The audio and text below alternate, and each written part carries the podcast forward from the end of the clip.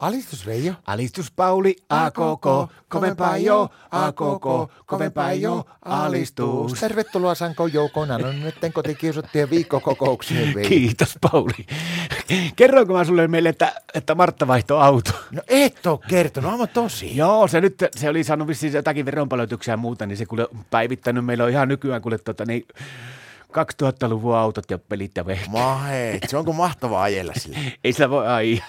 Ei voi ajaa. Ei, kato, kun ei ole avaimia.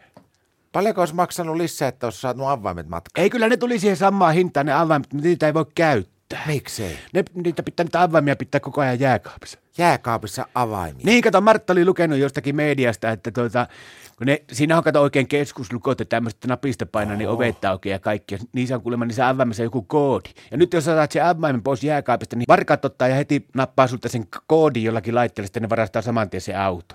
Niin sinne se on nyt lojunut meidän pihalla pari viikkoa se ja avaimet on jääkaapissa. No mitä hyötyä sitä autosta sitten on? No ei siitä ole mitään hyötyä. Muutenkin Martta on alkanut aivan täysillä skitsoille nyt kaikista avaimista. Meillä, on, meillä säilytetään kaikki avaimet nykyisin jääkaapissa. Mitkä kaikki? No kotiavaimet, jakoavaimet, mökiavaimet, kaikki.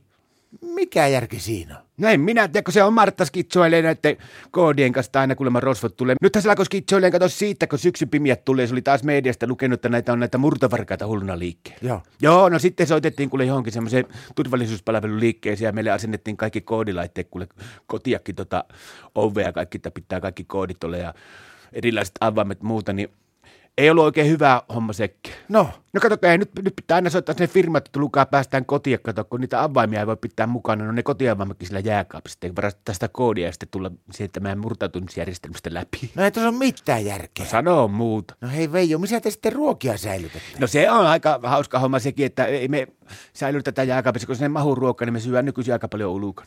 Aivan tosi, eikö se ole aika kallista?